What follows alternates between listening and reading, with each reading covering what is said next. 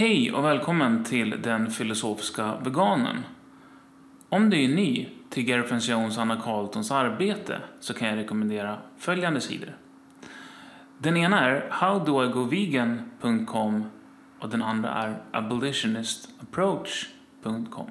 If you want to know more about Professor Franciones and Anna Carlton's work, please visit how do I go vegan dot com and abolitionist approach dot com.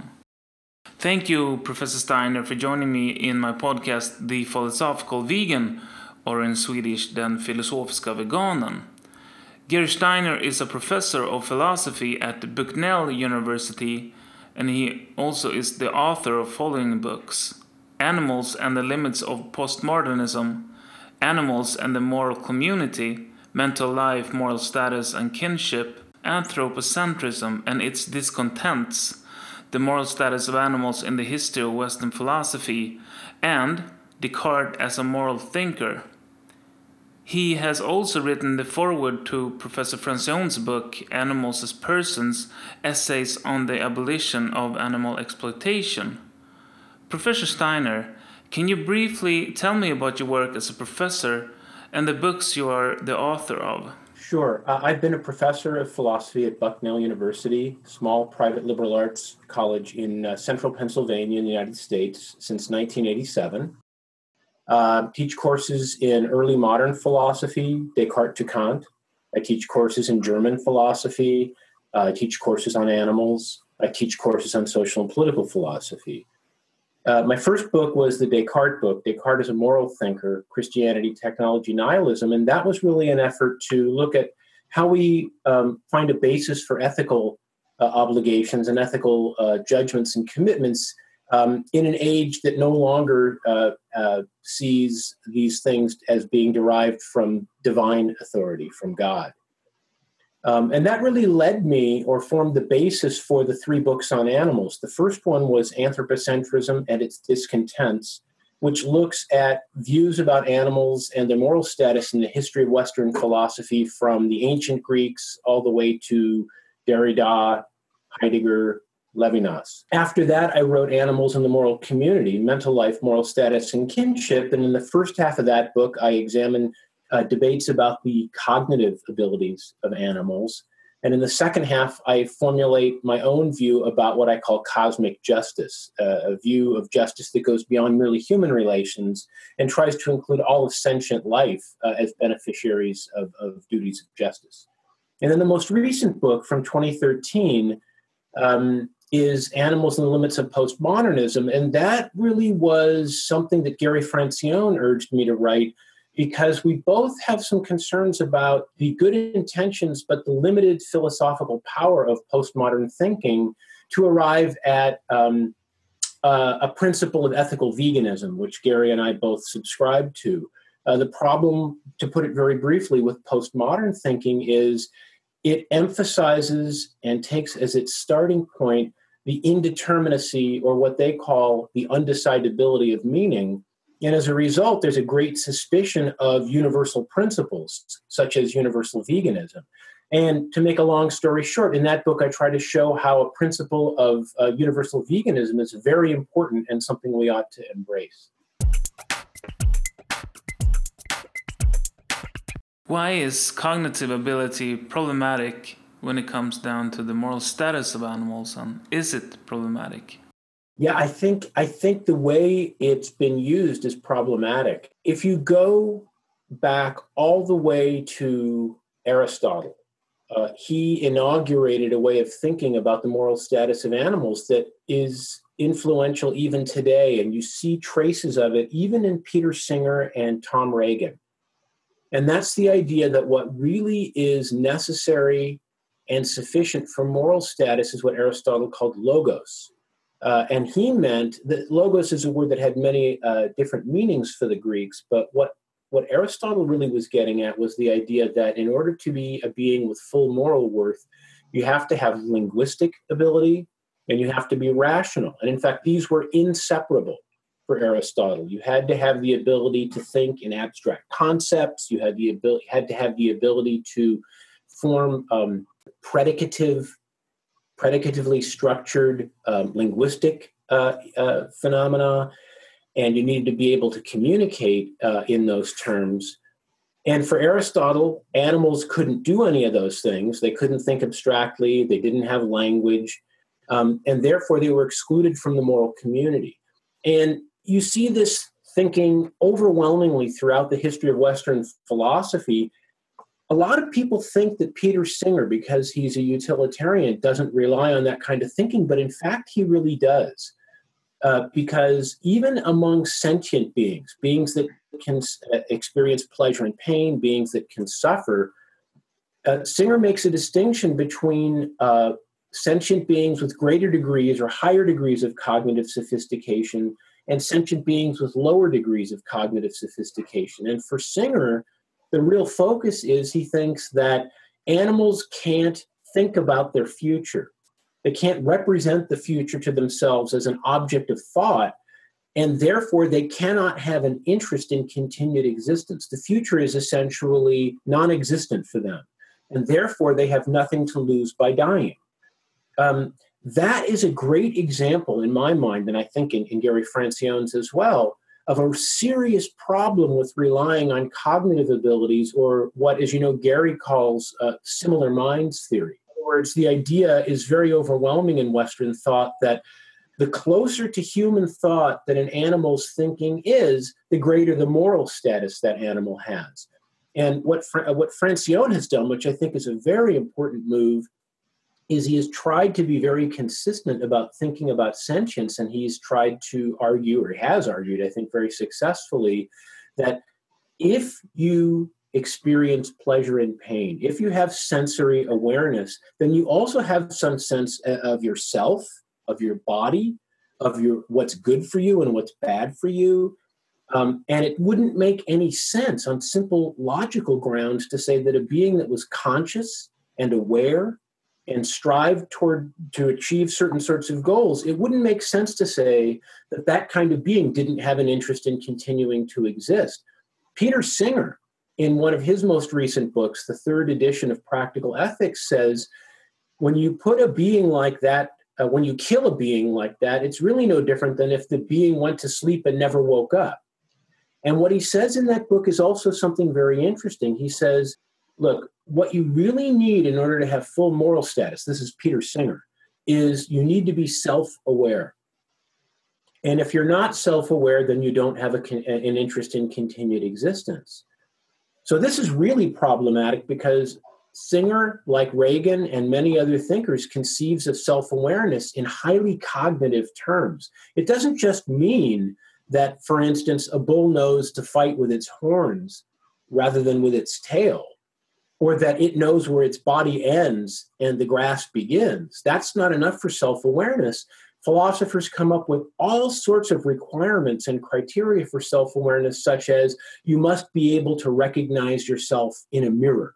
And there are all sorts of interesting tests that people perform by putting a red dot on the forehead of the animal, putting it in front of a mirror, and they say if it tries to touch the mirror, it doesn't have self-awareness. If it touches its own forehead, it does have self-awareness.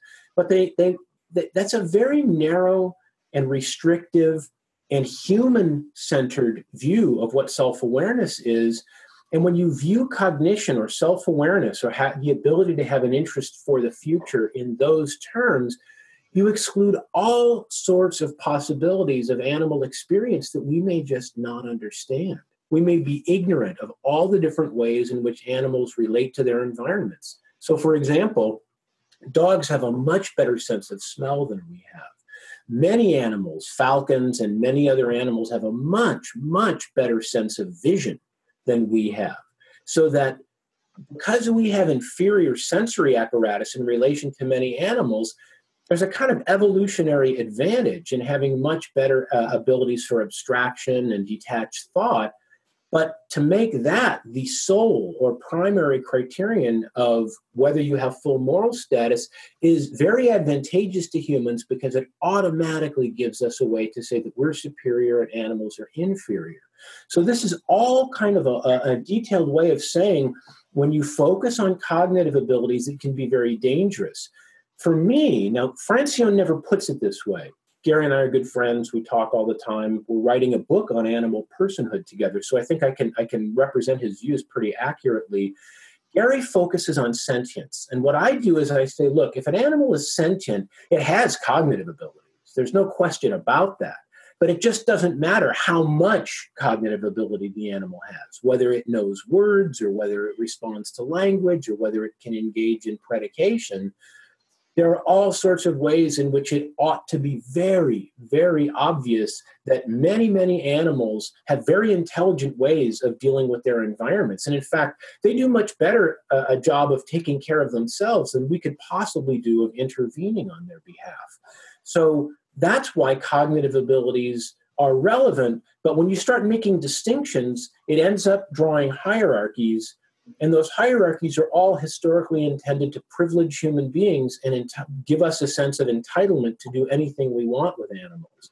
In Francione's language, to treat them as legal property, to treat them as resources or instrumentalities, and just use them like we would use, you know, a garden tool.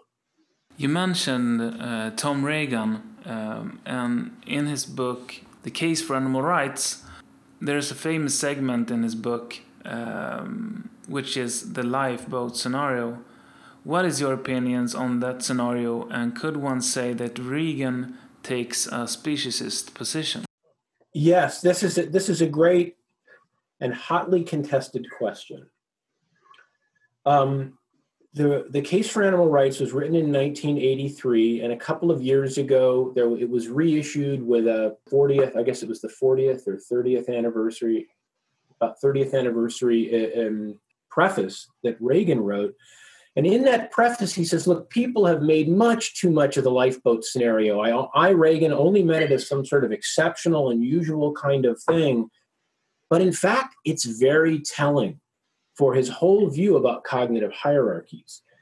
Um, the short background is that Tom Regan did a very, very important thing um, that will, that, um, altered the sort of landscape of animal rights thinking forever in The Case for Animal Rights, when he said, look, we've always thought historically that only moral agents have full and direct moral status. And that means beings, humans, adult humans, who can make moral judgments and understand moral obligations and act on the beha- on the basis of them. But then Regan says there are also these beings called moral patients.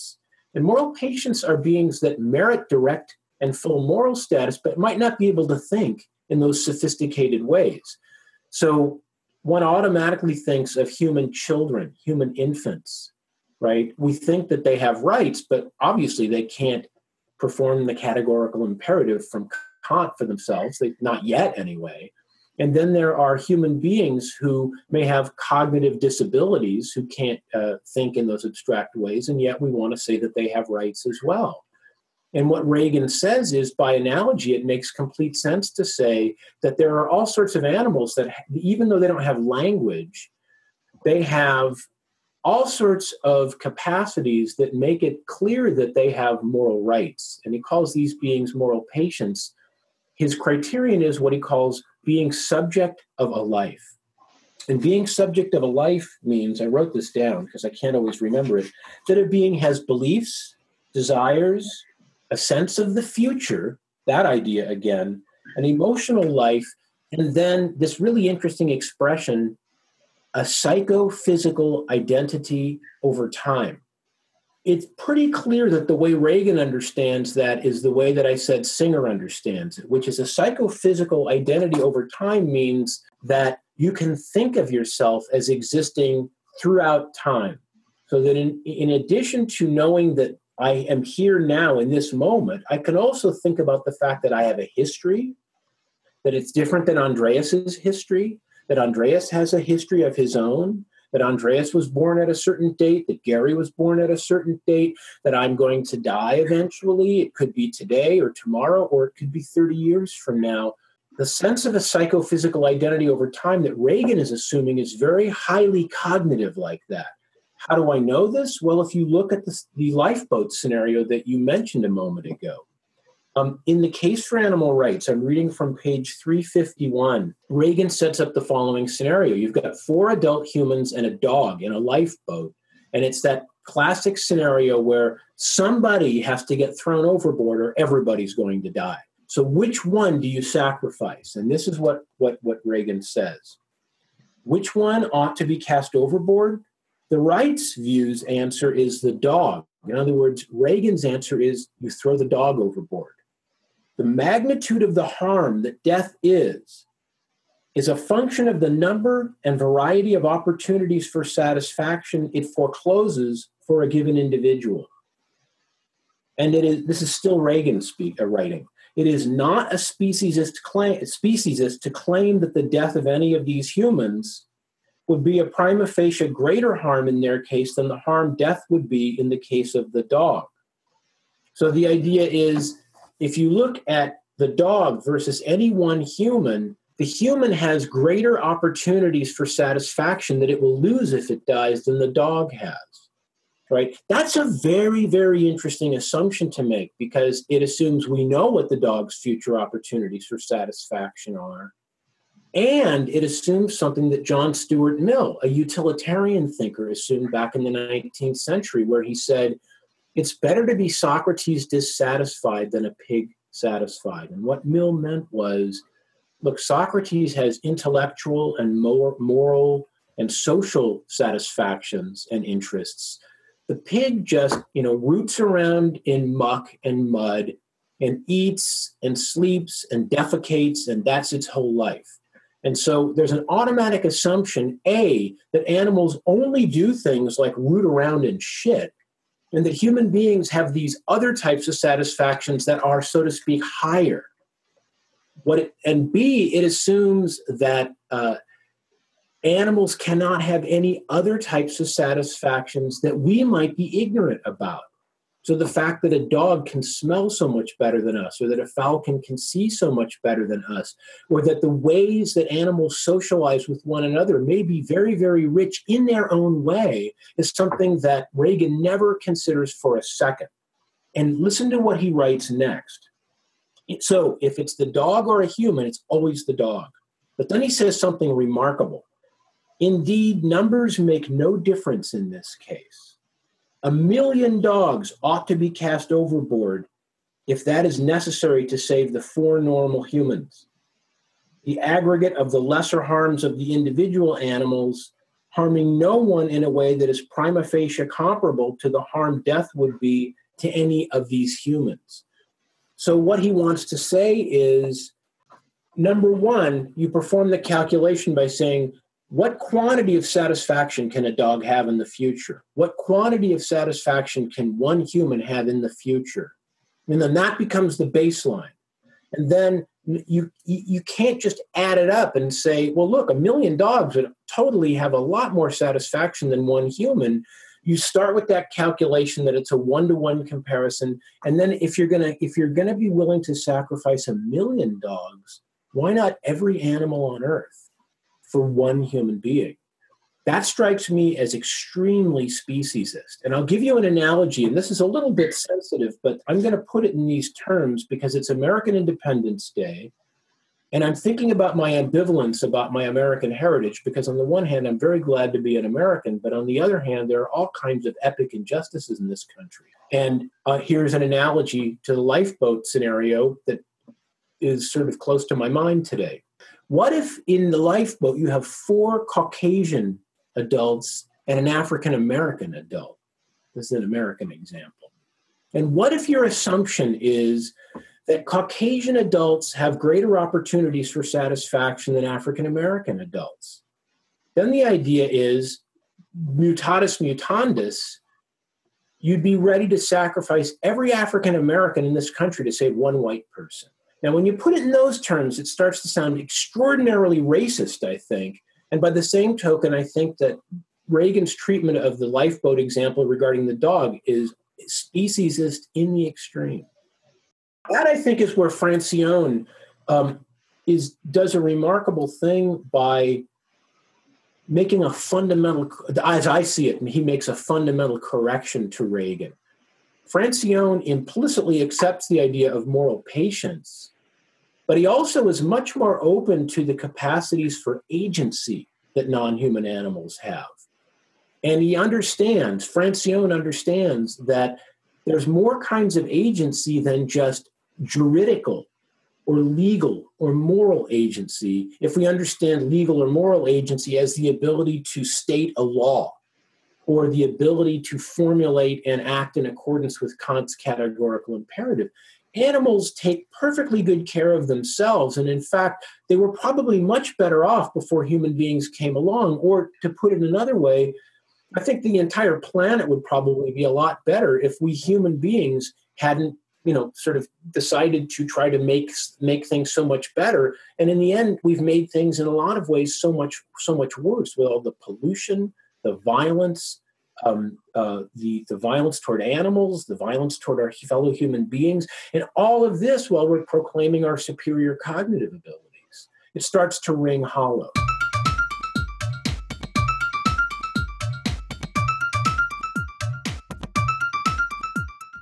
It's really striking in that way that if we include humans uh, in that scenario, most of us reject that scenario as racist. But when we include animals, we think it's morally okay. And that is really problematic. And I can view it in another way, that it is speciesist.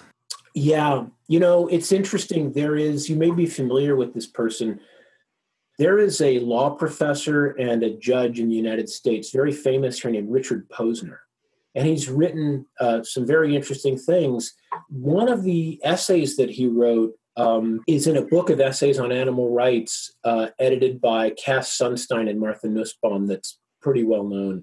He says in that essay that you don't even need a reason to privilege humans. We privilege humans just because we're human.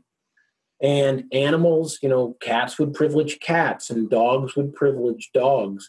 And it's, he says, I'm appealing to an ish, intuition greater, I think he says, than any reason, or, or higher than any reason. Um, that I, too, I think as well is um, a kind of a speciesist move, and um, very, very self-serving. Um, I don't think it's to be taken seriously just on its face, but at least he's more honest about it, because that's what speciesism is. It's privileging human beings on arbitrary grounds and making it look like you have an argument. And the argument about cognitive abilities that you see in Aristotle, that you see in um, Mill, that you see in Singer, that you see in Regan, um, it's it's all the idea that the specifically human forms of experience are just by their very nature superior. And I always want to ask, superior in relation to what measure or in relation to what standard? And as you said, Andreas, it's all just in relation to ourselves, right? There's really nothing more to it than that. One other thing I would mention, one other thinker I would throw into the mix here is Jeremy Bentham. Very famous for having asked that question uh, in seventeen eighty-nine in Introduction to the Principles of Morals and Legislation. He's got a famous footnote late in the book where he says, and he's actually talking about the problem of uh, African slavery, and he ends up sort of bringing in the problem of animals. And he says, just as in the case of slavery, in the case of animals, the question is not can they talk or can they reason, but can they suffer? But what very few people tend to notice is that in that same long footnote, Bentham goes on to say, but animals actually are better off when we kill them for our food than if they were to die in wild nature, because they don't really lose anything, because they don't have the ability to anticipate the future. Um, and they suffer a lot less than if they were killed in wild nature. Now, that idea about no anticipations of future misery is a kind of indirect way of saying they don't have any interest in the future. They can't think about the future. So even though Jacques Derrida has become famous for saying that Bentham changed everything by focusing on suffering, he didn't really change things much at all. You know, this, and it's, he's right in line with thinkers like like Aristotle and Mill, and today, thinkers like Singer and Regan. I mean, Singer will not argue for uh, a universal veganism or even for vegetarianism. I mean, he's, I think, I don't know if he's used this word or if it's just been used to describe his views, flexitarian. he's not infrequently written that if, you know, he goes out to dinner with people or he goes to somebody's house and they put meat down in front of him, he's just polite and eats it. Um, that's not the way it works at my house. I can tell you that. You know, I just, I say, look, I'm sorry, but it's just not something I'm going to do. I mean, any more than if somebody said, look, at our house, we have sex with little children, so come join us. I wouldn't do that either, because I considered the two things, as shocking as this is to a lot of people, I consider them to be morally comparable. Yeah, and one of those things that is really problematic is um, Meatless Mondays and reductitarianism and uh, all of those ideas uh, that is clearly welfarist, that if you consume less animal products, uh, you're a better moral person. But in the end, the only thing that that that um, happens is that people feel more comfortable about consuming animal products. And this is reinforcing the property status of animals.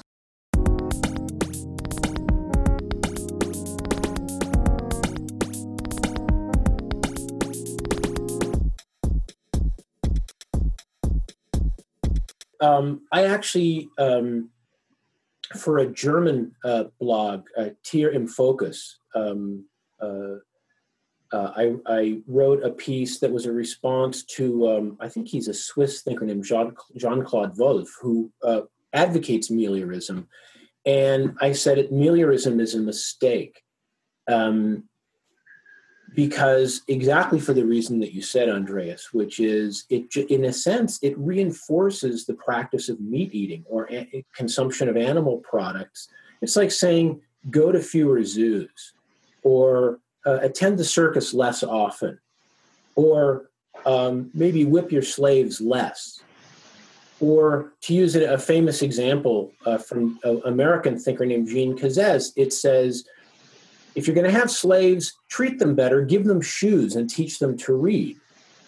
And the problem with that is, yes, in some abstract utilitarian universe, a slave with shoes is being harmed a little less than a slave without shoes, but it completely ignores the simple fact that we shouldn't be promoting slavery in the first place.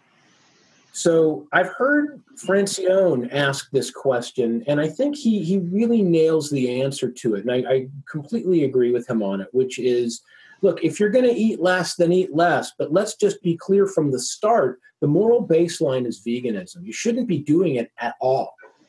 You know, it's like somebody who says, I'm going to smoke fewer cigarettes every day. But really, the, what they're saying is, I want to eventually stop. Um, an extension of this problem of meliorism or reductivism is uh, Francione's critique of welfarism, right, and his call for abolitionism. And uh, the way that Francione frames this, I think, is very, very accurate. What he says is, look, the problem with animal welfare measures, which is measures to make animals uh, more comfortable, in- inflict less stress on them and so forth, kill them more painlessly, is two things. Number one, it never confronts the fact that we shouldn't be confining and using and killing them in the first place. And number two, all it does, and this is what you were saying that I think is so important, Andreas, it makes people feel better about exploiting animals. And when people say that's not true, Gary says, look, there are more animal welfare measures uh, uh, uh, in law books and, you know, it, it have been passed as legislation today than ever before. And there's also much more animal exploitation than there's ever been. So clearly animal welfare measures do not reduce the exploitation of animals. And it, another thing that Gary points out is that in a lot of cases, these animal welfare measures are actually economically advantageous to the producers. So my thinking about this is, look, I just don't understand. Maybe I, you know, I'm a philosopher. I don't live in the real world, people tell me. But I just don't understand why it has to be so difficult for people to understand this simple idea that you can live without consuming animal products. I mean, maybe not every last person on earth, but you can, I would assume. I certainly can. Uh, a great many people can. And when I give talks, when I give public lectures, I always say, I'll bet nobody in the room who's hearing me right now needs to consume animal products in order to survive. We do it because it's convenient. We do it because we're accustomed to it after thousands of years of animal husbandry. And we do it because people like the taste of meat. I hear one more person tell me they can't live without bacon because it tastes so good. I think I'm going to scream. You know, so I, you know, when I said I don't understand it, I meant it rhetorically. I do understand it. It's because we, we've lived with thousands of years of becoming accustomed to and reinforcing values according to which animals are just instruments. They're just resources. They're just tools. They're like dirt or plants, you know, or garden tools.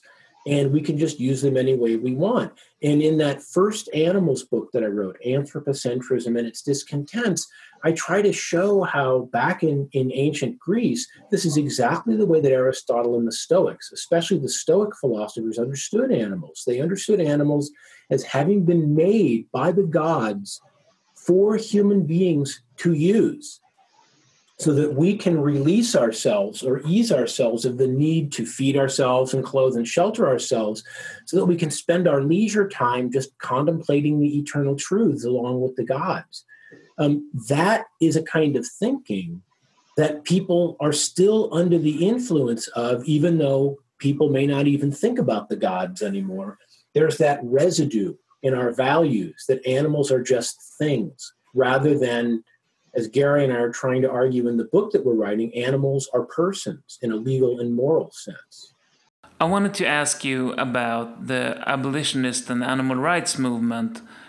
How do you think we, on a grassroots level, should organize that movement? One thing that we are trying to do here in Sweden is to um, organize reading groups. The material that we are reading is um, from Kant, Regan, uh, Singer, and the most important work uh, from Professor Francione. Do you think that reading groups in animal rights theory for aspiring abolition educators uh, is a good way for vegans to understand the inherent problems with the new welfarist and welfarist position and the abolitionist position, and develop more clear thinking about how we as abolitionists can achieve a vegan world? Yeah, I do think that it's a valuable thing um, as one of a number of things that people can do. Um, it's always a tremendous challenge to try to get people to make large-scale um, changes in their thinking. And I think there are different approaches are needed. And so I, I think a lot about this. Um, I think speaking to groups is a very good thing. So um, at the end of this month, Francione and I are both speaking at the World Vegan Summit and Expo in Berkeley. Uh, we both spoke at it last year in Los Angeles, and it was it's a great experience because it's it's not academics. Academics are one type of animal, so to speak. Um, but when you speak to people at large who are interested in, in veganism, you can do a lot in, in terms of vegan education that way. I think reading groups perform a very, very comparable and complementary function um, for people, because there's a lot that can be learned. Um, and especially, we mentioned Francione. His writings are important for two reasons. Number one, I think he really gets it right as far as how you apply this, this principle of equal consideration of interests in a consistent way that leads to uh, uh, uh, universal veganism, to abolitionism. And number two, especially with regard to activism and reading groups, Francione is by far the clearest writer of anybody writing about abolitionist uh, animal rights. Um, he just knows how to boil an issue down to its core, present it very straightforwardly with no diversions, nothing indirect, no, nothing unnecessary. It's a very economical, clear, straightforward writer with no jargon. And that kind of thing can be very, very powerful for people. At the same time, I think ultimately, whether it be reading groups or public talks or just doing what you're doing right now, right, having a podcast, I think that is very helpful too, because when people are actually listening to someone speak, it's very it's it's a different kind of delivery of the message than actually reading and discussing readings.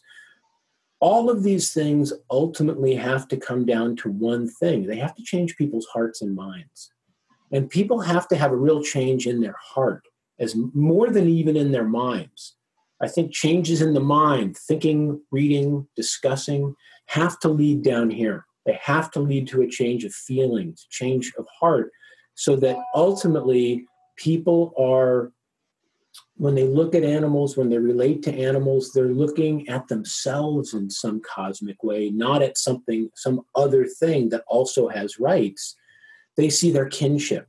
And in my book, Animals and the Moral Community, I call it felt kinship, kinship that we feel with non-human animals. I think reading groups can be very important for that, for people who are inclined to read, right? Because not everybody is. But I do think they're very, very important. And I just think it's very important to pick the reading carefully. Do you know what I mean? And so there's literature that's very powerful, uh, that would be good for a reading group on abolitionism. For me, the first book I ever read Um, that really started to change my thinking and my change, change my feeling about animals was Upton Sinclair's book, The Jungle. Is that book well known in Sweden? Not what I am aware of. Okay, so it's written, I believe, in nineteen oh six. Sinclair was um, an investigative journalist, and the word that they used to use is muckraker, sort of trying to find dirty, bad things in our culture and, and publicizing them in the news. And he wrote a book called The Jungle, which was an expose of the meatpacking industry in Chicago around the turn of the century and the way it exploited foreign workers. And I think the focus is a guy named Jurgis Rutkus, who I think is he's either Ukrainian or somebody from Eastern Europe, um, and the way his life falls apart trying to make a living in the meatpacking industry.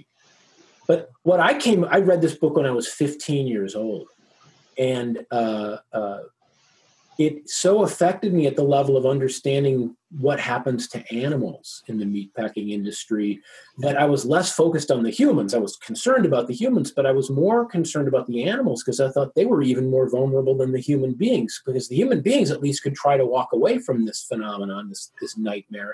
But the animals were, were prisoners. And I wrote a paper for a literature course in high school Uh, where I focused on the animals, and, and my teacher, my poor teacher, she was confused by my essay because she said, I don't know if you miss, missed the point of the of the book. It's not about animals. It's about humans, because uh, uh, Sinclair was a, a socialist, and he wanted to, he was arguing really, he was a tract for, for socialism. The exploitation of humans, the exploitation of non-human animals often go together. And the meatpacking industry and the slaughterhouses in Chicago at the turn of the last century are a wonderful sort of focal point, wonderful or horrible focal point for it.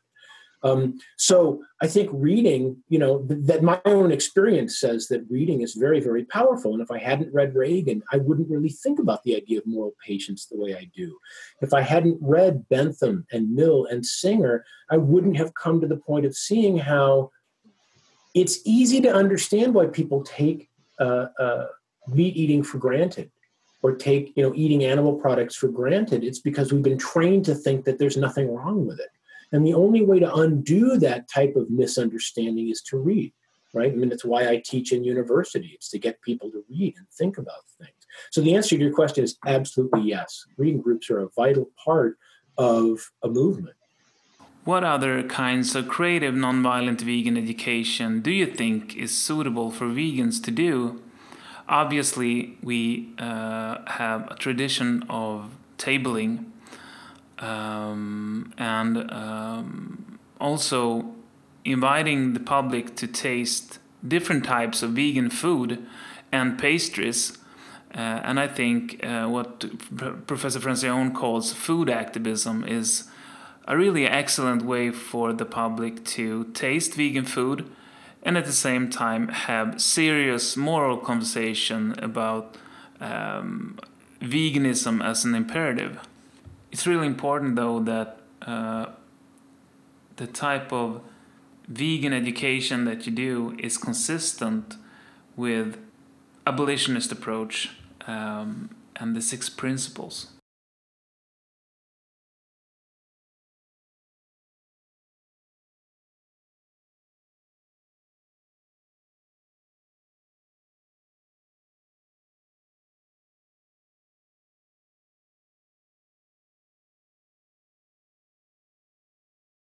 I'm not a- adept at things like political organizing um, or grassroots organizing. And I think if people can do that, I think it's great. It's not my strength. Uh, my strength is speaking and writing But there is this one other thing that you touched on, but you said, you know, letting people taste food. Um, one thing that has become clear to me th- through my own life and through all my work on uh, animal rights and veganism is it's it's probably impossible to find a cultural practice that people are more deadly serious about than the food they put in their body. And it's a very, very powerful uh, uh, uh, aspect of our lives, food. And philosophers tend to play that down because they think, well, look, animals eat food, we eat food, but the things that make us superior must be something other than what we share with animals. So it must be the thinking or mathematics or composing symphonies or Um, formulating laws in abstract language or something like that. But the fact is, the great equalizer is food, right? You're not going to ever find anybody who doesn't take food seriously. And what I've found is that people are often surprised if they're not vegans and you feed them vegan food, um, they realize they had a lot of misconceptions about what it means to be vegan, that you're deprived, that you're eating paper, um, that you're malnourished, um, uh, that you're unhappy, uh, that you feel a sense of a loss or a lack. And and all I can say is uh, my wife and I love to cook, and we often have people over for dinner. It's always a strict, clearly, it's a, a strict vegan meal. And unless people are being very polite, nobody leaves this house unhappy. People are often not only happy, but very surprised at what you can do. They ask for recipes and so forth. Um, uh, we're going to have, I've got a, a, a, a kind of a significant birthday coming up. I'm not going to tell you which one, but I have a significant birthday coming up. And we're going to have uh, uh, have it, the food catered by a restaurant that we like to go to, and it's going to be a complete vegan meal for about forty people. Um, that will change a lot of people's minds as well, because we've eaten at this restaurant, we've been to catered events from that restaurant, and people love the food. And it really changes people's thinking. They start to think, wow, this is actually possible. And related to that is um, just the person-to-person kind of relationship where when people, if people ask, I tend not to offer this, but I let people ask me. When they ask me, they express curiosity about veganism, and I start to explain to them why I'm a vegan, and they say, well, isn't it difficult, or don't you have health problems? I say to them, look, I've been a vegetarian for thirty-five years, and I've been a vegan for over for twenty years now, um, and I'm extremely healthy. And, it, you know, when you compare my the numbers that come from the doctor when they do the blood tests and everything, I'm in sort of optimal health. The problem is that people, you know, especially in the United States, people live in a culture of fast food and easy food. People don't cook like they did in previous generations. What people have to understand, and I try to explain this to them, is there's lots of very delicious vegan food that's not necessarily very good for you, right? The vegan burgers and the snacks and all of that stuff. I mean, I love it. But I had to learn you have to treat it like junk food. And what you really need to be doing is cooking fresh, whole food in your house every day, food that will go bad, that will perish if you don't cook it within a few days. Um, so there's a commitment, and you have to think ahead and so forth. But if you eat properly, if you're eating fruits, vegetables, nuts, grains, seeds, and beans, and you're varying how you what you eat and so forth, and you're you're being very careful with the junk food, you can lead a very, very happy, healthy life. That's one thing that I think people are afraid of when they think about veganism. Um, it's not the only thing that makes people not want to be vegans. It's also that prejudice that, well, animals are things that you eat. That that old, old, tired prejudice.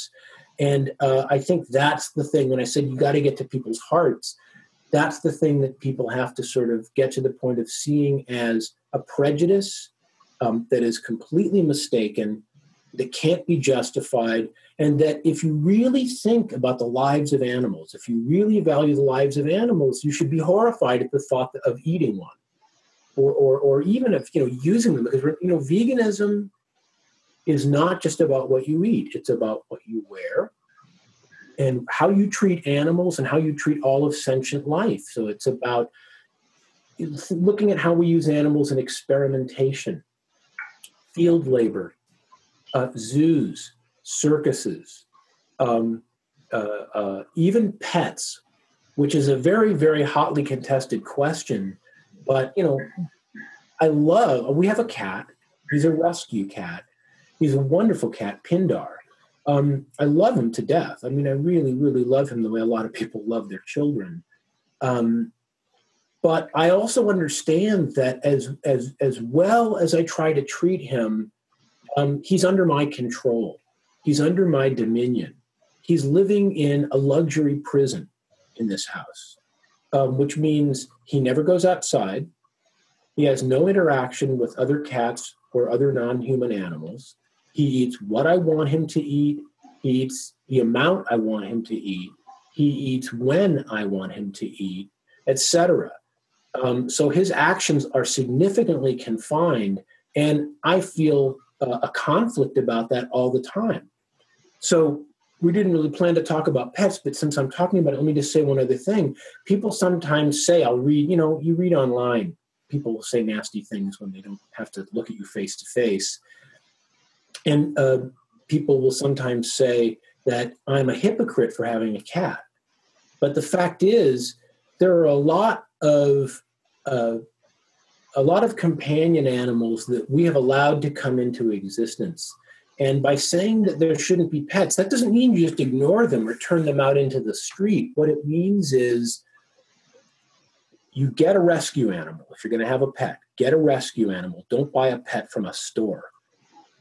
Get it, get it altered so that it can't reproduce, and eventually there are no more companion animals. As sad as that is, because I love to be with him, I don't think it's fair for me to have him as a kind of captive toy. And so the idea of having the pet is not that I endorse pet ownership. It's that until there's no more domesticated animals, you can't just turn the cows loose. You can't just turn the cats loose. We're responsible for their very existence, and so we have to care for them in a kind of stewardship role until there are no more.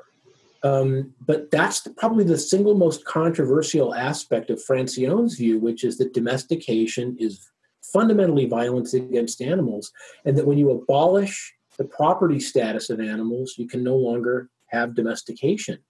People think that's wildly counterintuitive, and the answer is, yeah, it's wildly counterintuitive because of this prejudice or this historical intuition that animals are things that you use, or that animals don't know what's happening to them, something like that. Um, and that's the myth that we have to explode. And I think if it's a matter of feeding vegan food to other people, speaking, having reading groups, having uh, information tables, uh, uh, uh, all those things, I think, are ways of getting people to be a little more thoughtful about the prejudices that they never thought about, because most people never think about them.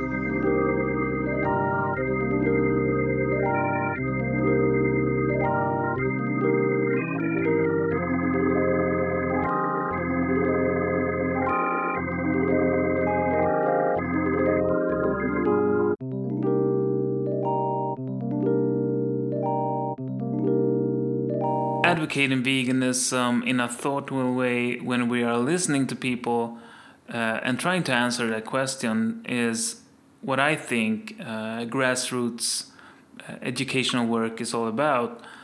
Um, what is your best arguments for veganism when you talk to someone? Is there ever a best argument? And how would you try to frame that conversation? It's a good question. Um, I don't know if there's one best argument. What I actually do in, in my real life when I talk with people about this is um, I start with a couple of things. The thing I'm really trying to go for when I talk with people is to get them to see animals in a different way, to see animals as beings that care about their lives and that want to live and don't want to be interfered with by us. Um, That is an idea that it's not that hard to get people to accept, that they start to think, well, maybe animals have desires of their own that don't have anything to do with us. And if that doesn't work, I usually pretty quickly go to the idea that they love their pets, their companion animals, those animals are really no different than the animals that they eat.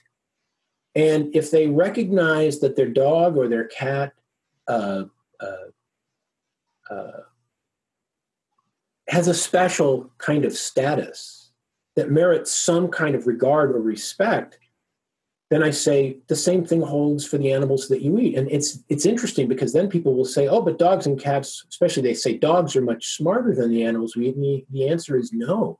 Pigs are smarter than dogs. That's pretty well established. So why we eat, and, and, and you know, Melanie Joy has written about this, and Hal Herzog has written about this.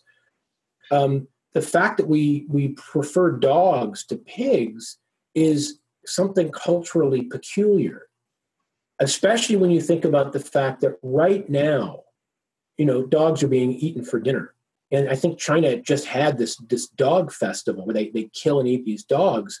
And the way that the way that, that whole thing goes down is, is it's too gruesome for me to talk about, but they, they basically torture these dogs to death, and then they eat them, hack them apart live, all that kind of stuff. I don't want to get too more into the details of it.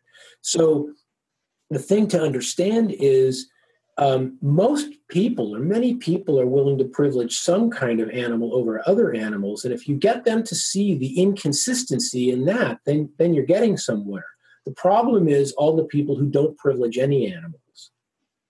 Because um, I know people. I live in a rural area, and I know people who just, animals are just dumb. This is the expression in English, dumb animals. We use that expression a lot, and it sounds like dumb means stupid there, and it probably does. But dumb, another meaning of that word in English is lacking speech, right? That's an old way of saying that a person doesn't speak, or a being doesn't speak. And a dumb animal is an animal that doesn't speak. And looking the way Descartes and Aristotle think about this, if you don't speak, that means you don't have intelligence. Um, so that's really the problem. So for me, it's I try to get them to, I don't know if humanize the animal is the right way to put it, but I try to get them to see the animal in a different light, or maybe try to say to them, look, if you were that dog, or if you were that pig, you know, what would you want? And, and that to me is at least a way into a discussion of, or getting people to think about what it is that animals do and do not want. And then it either people become sort of more open-minded, or they go to that argument that we talked about before, which is, look, animals just are, they, there's an absence of thought there. They don't really think that way. Their desires are just for the immediate present. That's the way that Singer looks at it. So, for instance, Singer says in this, this book I talked about before, the third edition of Practical Ethics, he says, when an animal is struggling to get out of a painful trap that it's been caught in, um, it just wants to get out of the pain that it's in now. There's no relationship to want to the future or wanting to continue to live. Um, an idea that I think is very convenient for somebody like Singer to present, because it makes it very easy to say that human beings are superior to animals. That's his speciesism. I really follow the line of thinking that says if it's sentient, it's in pain, look, Francione says this somewhere in one of his books. I think it might be an Introduction to Animal Rights. Pain has an evolutionary value. It's, it contributes, pleasure and pain contribute to your ability to continue to exist. So to say that a being that is sentient doesn't have an interest in continuing to exist is a contradiction in terms, right? So it's hard, but I really try to get people to think about that kind of idea. Um, but usually what I start with is just, you know, if you're an animal, how would you feel? Or what would you want, right? Or you, you seem to appreciate companion animals, why stop there? Those sorts of ideas. Do you have other things that you try with people, other ideas? I think explaining um, the types of moral schizophrenia that people uh, engage in, and the inconsistencies in their moral uh, values um, to animals, it's a really good approach when you talk to the public about veganism as an imperative, as a moral baseline in your life. Yeah, yeah. And it's a great expression, isn't it? Moral schizophrenia. Did you know that he's been criticized by some people? You know, that they say it's it's an insult to people with schizophrenia and so forth. And he's very interesting, but he says, how is that insulting to people with schizophrenia? It's not in the least. Right? It's, a, it's actually a very apt expression for a very real phenomenon, as you say. Uh, yes, I can. Uh, I can really see the problem with using uh, the term moral schizophrenia, and I don't think it is uh, ableist. No, I don't. I don't. I don't think so either. You know, it's interesting. Uh, Gary Francione draws a lot of criticism that I th- a lot, and I think it's entirely unjustified. Um, he, I have, I have enormous respect for him as a person and as a thinker. He's done more to advance thinking about animal rights and actually people's uh, feeling about animal rights than anybody I can think of. More than Singer, more than Reagan, uh, because he won't satisfy himself with half measures. But his arguments are so powerful that I think people become frustrated when they can't counter the arguments or respond in an adequate way to the arguments. And this manifests itself as, as anger at Gary Francione, the person, when they're frustrated with the cogency of the argument. Um, and that, I think, is a real shame. He's also, I mean, people, uh, I think he's the most plagiarized thinker I know of, because people uh, take his ideas and present them as if they were their own. Um, he's he's an extraordinarily original uh, thinker. Um, uh, and I hope that history sort of bears out what I'm saying about him, because uh, as I say, I can't think of anybody um, who is doing more and who has done more to advance thinking and the actual cause of animal rights than Gary Francione. In a world of sexism and racism and speciesism, homophobia and other forms of violence and discrimination against non-humans and humans, is there something that you feel optimistic about? Yeah, so I was. This is the question I was sort of uh, nervous about, because I'm not naturally an optimistic person. Just my psychology is not that way. Um, and I'm much more like Schopenhauer. I see all the dark stuff in the world. At the same time, um, the way I live my life, the sort of ethic that I embrace is, um, when I was teaching Kant, um, Kant's ethics, one of my students, Ginger Kiernan, um, uh, formulated the, the way I described Kant's whole outlook in an interesting way. Act as if. Maybe I came up with it. I think she might have. Act as if. Act as if it's possible. In spite of the fact that there's nothing in the physical world that gives you any assurance that things are going to get better, you have to act with as if you have absolute certainty that it is entirely possible and going to happen. And to me, that's the way that I live my life.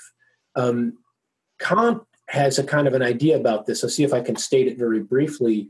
It's Kant says the greatest good for a human being would be if everybody did their moral duty and everybody got rewarded for doing their duty in proportion to how well they did their duty, or how much, to what extent they did their duty. And he says, there's nothing in earthly existence that suggests there's any reason to think that will ever actually happen. But you have to think, as I'm simplifying this, you have to think and act as if it really is possible. And that's the way that I approach this whole thing. In the face of uh, sexism, racism, economic injustice, which, you know, is as bad in the United States as it is, I don't know if it's, if it's as bad as, as it is anywhere, but it's really bad here. Um, and the epic injustices being done to animals in this country. Um, uh, I lead my life with the sense that I'm going to make it better. I'm determined to make it better. I don't know if that's exactly optimism. It's something closely related to optimism. And that's basically what the way that I sort of try to be optimistic.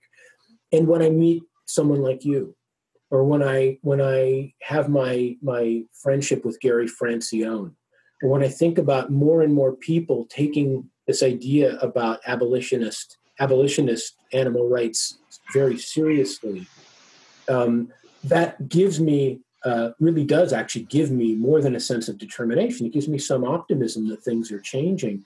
Back in uh, November of two thousand nine, right before the American Thanksgiving holiday, I published uh, an opinion piece, so-called op-ed piece in the New York Times called Animal, Vegetable, Miserable, that people still read. and that I still occasionally get uh, uh, emails about. Um, and the fact that the New York Times would publish that art, that, that op-ed piece, which was an advocacy of strict veganism, um, is a sign to me that there are possibilities here. There are real possibilities here. The fact that publishers such as Columbia University Press, for which Gary Francione and I co-edit a book series on animals, um, continues to publish really, really good work on animals and animal rights, gives me optimism that things are better. Um, the fact that there are more and more podcasts, more and more activism, those are things that really do give me optimism. And it complements and kind of encourages me to continue with my act as if approach to the whole problem. And not only to the problem of animal rights, but to the problem of human rights, which, as you know, they're all kind of closely entangled with one another.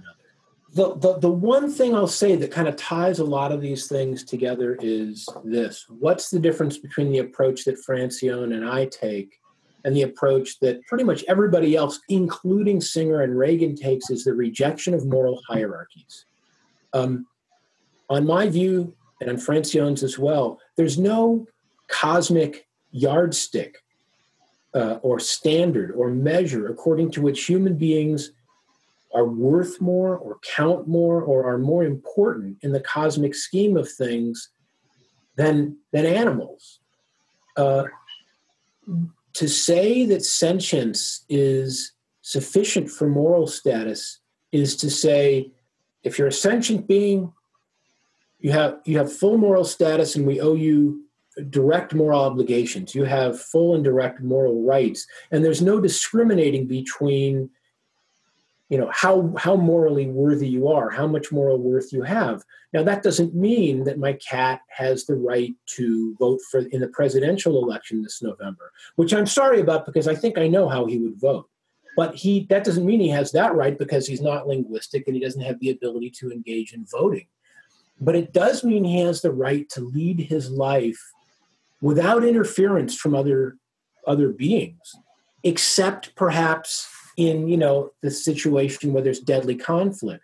So if a wild animal is threatening my life, I'm going to defend myself. But the fact is, ninety-nine point nine percent of the conflicts that exist between human beings and animals are not of that kind. They're conflicts that we create by deciding that we want to confine, use, kill, and eat animals. So we're now at the point where the United Nations Food and Agriculture Organization reports that, I think the number they're using now is sixty billion land animals every year uh, are being killed uh, for human consumption. And I read um, in a book by a German philosopher named Bernhard Taurek, who wrote a wonderful book, uh, A Manifesto of Vegan Humanism, that I'm hoping to translate into English. Um, He noted that uh, that's as many animals in a year and a half as there have been human beings who ever existed. And that doesn't even include fish and sea creatures. And I read something by uh, an American ethologist named Jonathan Balcom. Uh, he wrote a book about fish intelligence recently, and I can't find my note here anywhere. But I believe the number that Balcom cites is that every year, half a trillion fish and sea creatures are killed. So you're talking about a Holocaust of epic proportions. That's what I would want to finish with. And that's what veganism and abolitionist animal rights are attempting to ad- acknowledge and address. Thank you, Professor Steiner, for joining me in my podcast, The Philosophical Vegan, or Den Filosofiska Veganen. The world is vegan if we want it. Eller? Världen är vegan om du vill att den ska vara det.